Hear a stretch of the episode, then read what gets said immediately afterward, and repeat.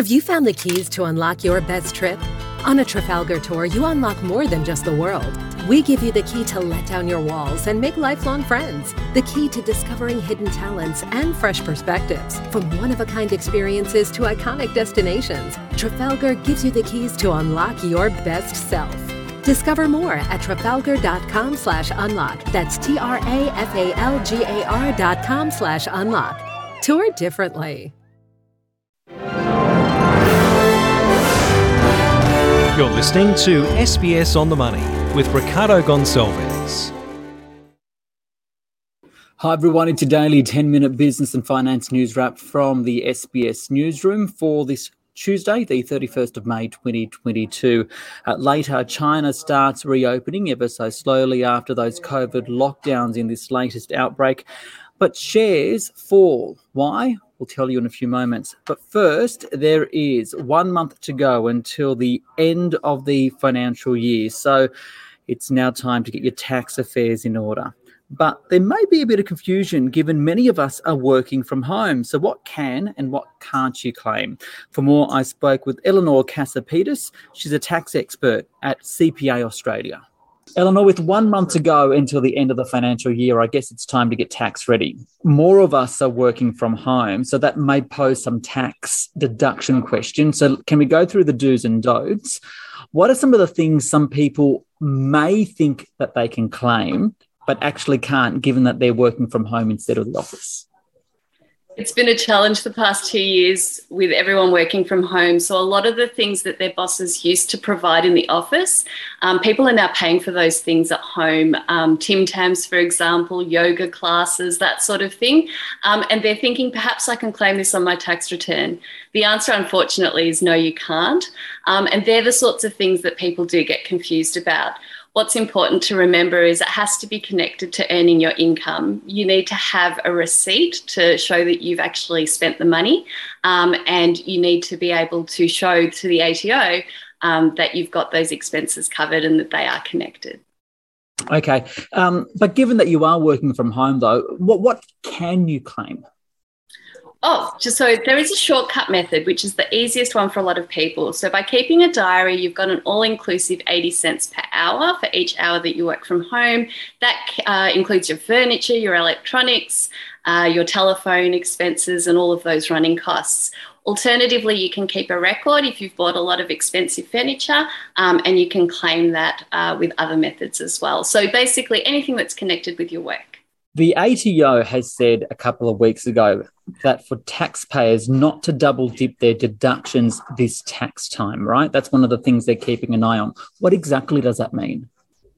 When you use one of their methods, like the shortcut method for work from home expenses or the cents per kilometre method for car expenses, it actually covers a whole lot of things. Now, what people are doing is they're claiming that amount, but some of those things that are covered, they're also claiming again at another part of their tax return. So they're effectively double dipping.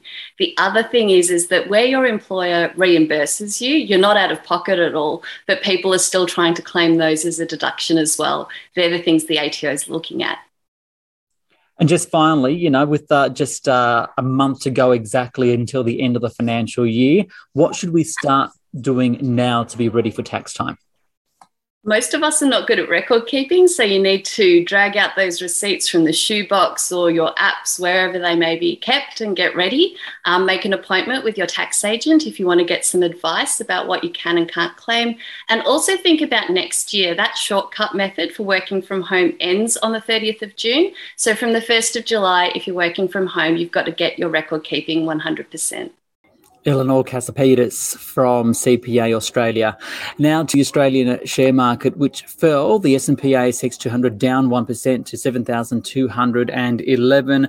Uh, that's despite an increase in the oil price as more sanctions are placed against Russian oil and as China's economy begins to reopen ever so slowly as some of those COVID restrictions are eased. For more, I spoke earlier with Stuart Roberts from Stocks Down Under.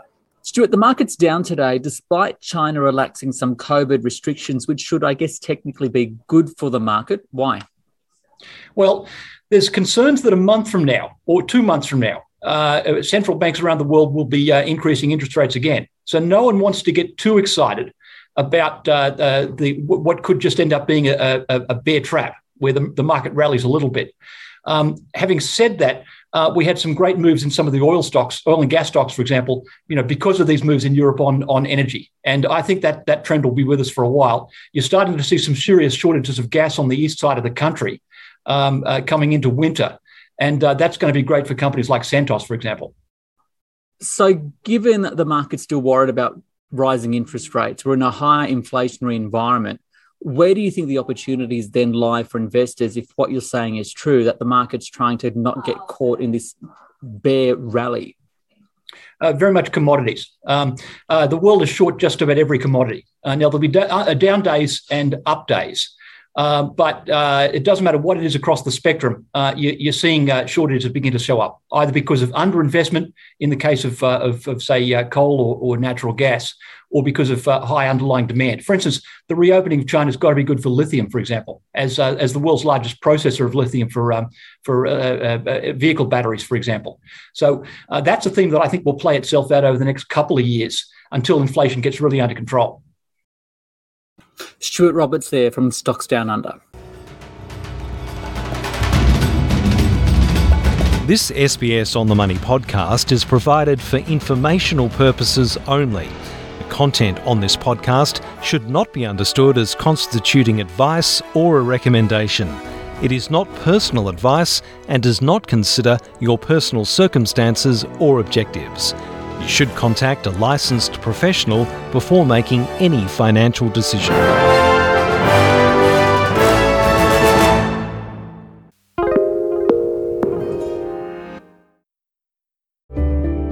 Need a few minutes to reset? Great Minds is a podcast from SBS that guides you through different meditation styles from around the world. Listen wherever you get your podcasts.